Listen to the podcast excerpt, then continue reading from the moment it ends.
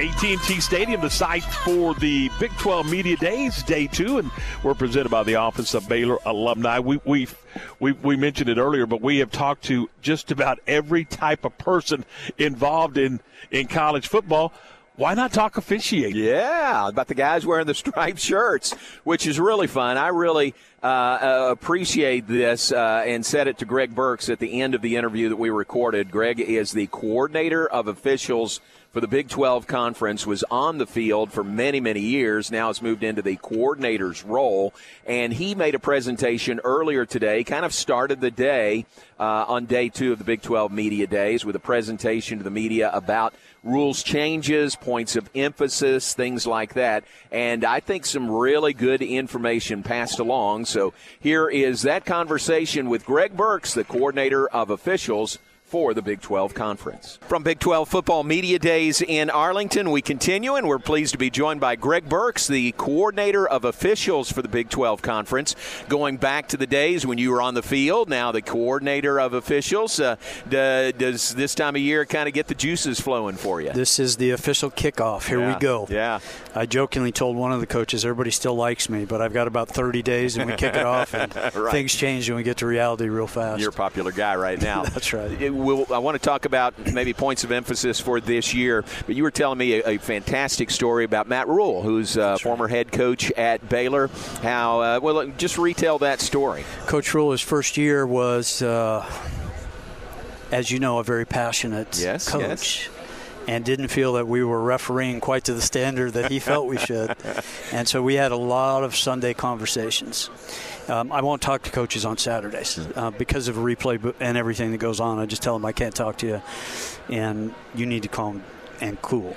And so he would call me on Sundays, and it was it was confrontational. Mm-hmm. And I just finally told him, I said, you need to come to our meeting and see what we do and how we do it and understand what we do because more than once he would mention to me that he had coached in the NFL and knew what holding was, and apparently we didn't. so he, he was a man of his word. He said, I'll come. And the second year he came, and um, I use that story a lot with other coaches because it gave him some insight and understanding on how we do things, which is important for him to understand who's looking where and what our philosophies are and uh, his input to us was invaluable to see the game from the coach's perspective. Now, as I shared with you, he had a very successful second year, and right. so coaches tend to believe that we referee better when they win. Yeah. And uh, but I funny was, how that works. yeah. It? The the only negative of him coming to the meeting was you may have heard this or not, but his truck was stolen. He did the meeting. Oh, that's and then right. I forgot about that. Yes. Of course, we had officials say that was karma, but uh, um, it, it, developed into a very good working relationship. I had a lot of respect for Coach Rhule, and uh, he, he, he then held us accountable to do what we said we were going to do. He would call and say, "You said you were going to do this, and you didn't yeah. quite do it that way." but it, it really was very beneficial, and I enjoyed working with him very much. Have you had any other head coaches in the league that, that take you up on that offer? Uh, we have had a few coaches okay. come. It, you know, it's a difficult time frame. It's next week. Right. So for them, practice is about to start. But we've had uh, coaches send assistants. You know, if you're a defensive backs coach, it's beneficial to come sit with our officials and watch us watch film on DPI and OPI mm-hmm. and talk about what are the things we're looking for and how do you teach that so that um, you can be more effective. So we do have some coaches come, and uh, I encourage it, but I understand the time frame is not very good for them. We we did change our clinic once uh, to June so the coaches could come, and none of them came because that was their down period. we right. said, "Listen, we, we, get it. You know, some coaches just tell me, you do what you do, I do what I do. Yeah. I, I'm not interested." I have other coaches that want to know everything about officiating, and that that's my job. I look at coaches as my clients, and it's my job to fulfill what it is they need. So, however much time they want to spend on officiating, I'll spend that time with that's them. That's great. That's a great approach. Yeah every year there are point, points of emphasis, uh, it, whether it's on field mechanic or whatever the case may be. So, where do these points of emphasis come from? The Rules Committee. And I try and make everybody aware that the Rules Committee is made up of coaches and ADs, not officials. We meet at the end of uh, January every year as the coordinators, and we all put plays together that concern us or things we'd like the committee to look at. And then it goes to the committee, but the coaches really are the stakeholders, and they, they drive what happens with this. And then it's our job to take the rules once they've been uh, approved and find a way to implement them and make sure that everybody understands them as well as we can. Uh, so this year, you uh, made a presentation at the Big 12 Media Days uh, on on Thursday morning, and the points of emphasis that you shared with all of us. Uh, one one of those is targeting player safety rules. I mean, that's going to be pretty much every year a point of emphasis, isn't it? Player safety is always at the top of the list, and college football has done a very good job with targeting blindside blocks, and now the change in the low blocks to try and make the game as safe as we can possibly make it. I am amazed. Um, the collisions we see in college football. Yeah. I mean, the athletes have gotten so strong and so fast, and they're they're so dedicated. They're just amazing but it's our job to create a scenario that we lessen their their chance of injury, and and we've done a good job with that. If you look at the numbers, um, targeting has changed football. If you think of receivers, punt returners. Those scenarios when when players were just laid out, Yeah. those plays are are diminished and are going away, and player behaviors change. When you see people make tackles now, you see a significant change in player behavior, and I think we've been pretty effective. But I don't think that will never change. Just one of the points of emphasis. One note you made about that, about targeting, was the equipment change with the helmet sort of redefines, doesn't it, what is the crown of the helmet? Yeah, when you when you talk about where the helmet face mask um, bolted to the helmet, Right. we used that as a, a marker, if you will, above that space was what we defined as the crown. And uh, players are getting better and better at keeping their head up, and that's what we want. If we can keep the defender's head up, chances are they're not going to get those neck injuries. And um, what we found is that by redefining where the crown is, that player that keeps his head up, there may be contact with the forehead, mm-hmm. which before would have been targeting, mm-hmm. and now we're saying no, we really want it to be that button. And so the the quickest way in doing replay is where's his eyes. If he sees what he hits, chances are the crown's up and he's is not going to be targeting. along those same lines, could is there a thumbnail sketch that you can give our listeners when they're watching a college football game on how to define what, what they're looking for, what they're seeing when when when when we're talking about targeting? Yeah, I'll try and do this without adding numbers to it. okay? yeah. Because it's 913 and 914 is where it falls in the rule book. What's important is the distinction between a defenseless player and a player who's not defenseless. If you're a defenseless player and you are hit above the shoulders, that's targeting, whether it's with a helmet or an arm or so let's say a quarterback by definition is in the passing posture and somebody comes and waylays him with a forearm across their head, that could be targeting because he's defenseless. Once you're a runner, the only way it's going to be targeting is if the defender hits you with that crown. And that's the two distinctions, if you will. And players have gotten much, much better in understanding what that is. So the first thing that we do is decide whether a player is defenseless or not. And um, that distinction just puts us down the path of what is and isn't targeting. And we're getting much, much better at it. And, you know, when you watch a game, you don't watch a game anymore where there isn't an officiating expert commenting. and so fans are getting more discerning on what is and isn't targeting. But it's still a little gray area at time for people, but we're getting better and better at it. So intent has nothing to do with No, no. with targeting. We don't referee intent. right. We don't. Refereeing intent is impossible. You intended always to knock me down. that doesn't always happen. And how you knock me down, I can't go intent. And I've had coaches say, well, he intended to block us low. He didn't block you low. You got your hands out and you pushed him to the ground. It's obvious he intended to block you low, but you got your hands out and pushed him to the ground. That's not a low block. Yeah. Right. Well, that doesn't make sense, right? I, I understand, but we don't referee intent. We referee what occurs. Intent does matter, though, doesn't it, in uh, unsportsmanlike calls? Oh yes, yeah, that's it. Like you were asked the annual question Yes. earlier today about Yeah. the horns down, Yeah. and uh, I thought you had a great answer for that. I have no ownership on horns down, up. You know, I, I could go, I could give you all the symbols. You, you guys get You've it. seen them all, right? I, I don't care what it is. And by the way, I've already got some emails from some Oklahoma fans. Already? Yeah, yeah. Uh, the one I liked the best this morning was.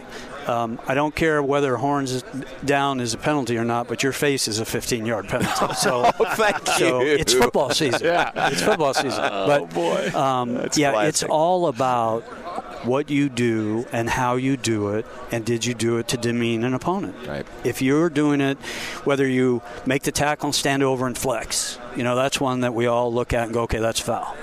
It gets iffy. What if you do that five yards away? Mm-hmm. Now we have to make a decision. Did it impact you? Mm-hmm. If we don't have those fouls, we have brawls. I mean, they, they, it, it leads to bad, bad things in our game, and so and it's not a good look for the game. It's that's not what college football is supposed to be about. So, horns up or down, I have no ownership of that. Yeah. I don't care what it is. I really don't. It's how you treat your opponent, and you got to treat them with respect. It is a hot button issue, though, isn't it? Oh, somebody asked me. Uh, somebody, uh, one of the reporters said, "I'm going to ask you. Once Texas is out of the league, is it still a foul if it's down?" I said, "Ask me that. That'd That's be great. funny. Yeah, that'd be great." That will be funny. Uh, Greg, explain to our listeners. Greg Burks is with us, coordinator of officials for the Big 12 Conference. Explain to our listeners, uh, you know, it's not just your guys showing up on Saturday, the work that goes on during the week and the work that goes on after a game also. You- You're not in the Big 12 if it's your first year officiating. Okay. Generally, you've officiated at the high school level. You went to uh, junior college or Division two. Then you got into FCS, and in our system, Southland is part of our umbrella. So you'll referee in a Southland school. If you're successful there, you'll get an opportunity, and you'll go to the Mountain West. If you're good at the Mountain West, when an opening occurs, you come to the Big 12. Mm. And so these are officials that are very accomplished. They spend a lot of time, and that sense that they just show up and referee on Saturdays, that's not reality. We have professionals in every walk of life. They own their own businesses. They're doctors and lawyers, and and they invest at least 40 hours a week during the season working at football and 20 hours a week in the off season because of all the testing and things that we do to prepare for the season. And when you put that in perspective, it's the money is nowhere close. Right, You know, right. for the amount For that time. But let me tell you, I still miss being on the field. There is nothing like being on the field of a college football game and having the opportunity to referee that game. Yeah. Greg, in, in the state of Texas, uh, and you talk about your pool starts at the high school level. In the state of Texas right now, we're having trouble getting officials. You're not the only one. I I live in Colorado Springs, and I haven't done high school football for 30 plus years. And uh, I was invited back to the high school group, and it was the same guys I refereed with. Wow. Wow. And I looked around and said, "Wait a minute, where's the new guys?"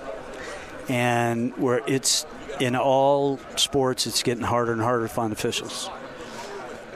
But I would ask you, would you be willing to go out and have people yell and scream at you and carry on for $35 or $50 or whatever it is, depending on where you're at, when you can go find a minimum wage job that pays $15 an hour and you don't have to prep and do all the things. So you got to love the game. Now, that being said, I don't have any problem finding officials because the pyramid gets so narrow at the top that there's plenty. But we recognize um, that moving forward, that's going to be a significant issue that we're going to have to f- deal with. Now, there are opportunities for women. We will have a, a woman full time on staff this year on field, one in replay, and we have four others in our umbrella system coming up that are.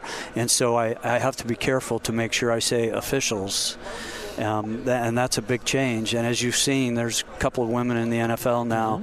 And so I encourage anybody that has interest in officiating, get to your local high school group and they'll get you going, and the opportunity is pretty fantastic. That's and good. nothing's better than Friday Night Lights. Yep. Yeah. Nothing's better than Friday That's a great Lights. note. Yeah. I think we have two female uh, basketball officials in the Big 12. Yeah, that's now, right. So that's that is a trend. That's right. I did college basketball for a long time, and there was one year that it just worked out that Violet Palmer, who was she's now a coordinator and she refereed in the NBA. Um, I don't know how many games I saw her work because it happened to be a women's men doubleheader kind of thing. She's one of the best athletes I've ever seen on the floor. And what we do as officials is mental. I mean, we physically have to get in position, but it's mental. And that's not gender specific. You know, the the question, well, you didn't play the game, or there is truth to that. Yeah. And those that play the game often understand the nuances a little bit better. But you absolutely have to break some habits as a player or as a coach to officiate. You don't get to watch the game. You get to watch two or three players, and your focus needs to be as such. And so uh, the opportunity there is really fantastic for anybody that wants to get involved right now.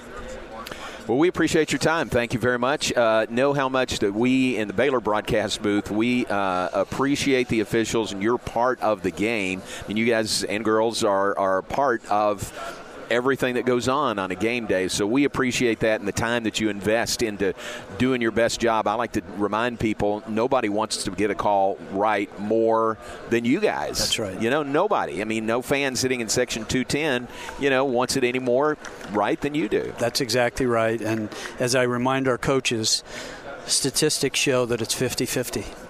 The calls in the games are 50 50. The sense was when you went and played on the road that it was 70 30 or 60 40. Right. It's 50 50. Yeah. It's hard to win on the road, I get that, but it's not hard because of officiating. The game's the same wherever we go. And we appreciate you guys. Talk nice about us during the season. will? We do. We All right. absolutely do. I appreciate Greg, thanks very much. Thank you. Greg Burks, the coordinator of officials for the Big 12 Conference. Greg Burks, the uh, coordinator coordinator of officials for the Big 12 Conference. Did you did you learn anything that you didn't know about football 2022 from from Greg? Um, always. Uh, just you know to to make note of the points of emphasis. You know, which means what they're really looking for, what they're going to be keying in on. They have a uh, seminar next week. It's here in the Metroplex, and um, uh, it's really cool that they invite the media to come in and sit in on a couple of those sessions which I think is great. You know, I just love the transparency there where they want us to know, you know, what the officials are looking at, looking for. I've been to a number of those, and um, uh, to me, it just shows how hard they work. Again, like we said to Greg, you know, they want to get those calls right, Right. more than anybody, you know, more than any fan, more than any broadcaster. So it shows how hard they work, and I always appreciate them letting us come in. And I found it interesting that uh, he him describing the tree, if you will, Yeah. of how you get to the Big 12. It's not, hey, I'm going to officiate and then go from this conference to that conference. There is a system in place that they use to elevate officials to this league. Yeah, and it's not easy. I No. mean, you got to work, you got to pay your dues, you got to start and move up. And to get to the Big 12, he told us, uh, what, six openings this year going into this season, six openings to fill. is, uh, And he knew the number exactly. I mean, Exactly. he knew what he needed to fill. So, really, really a uh, uh, first, first rate process for the officiating in the Big 12.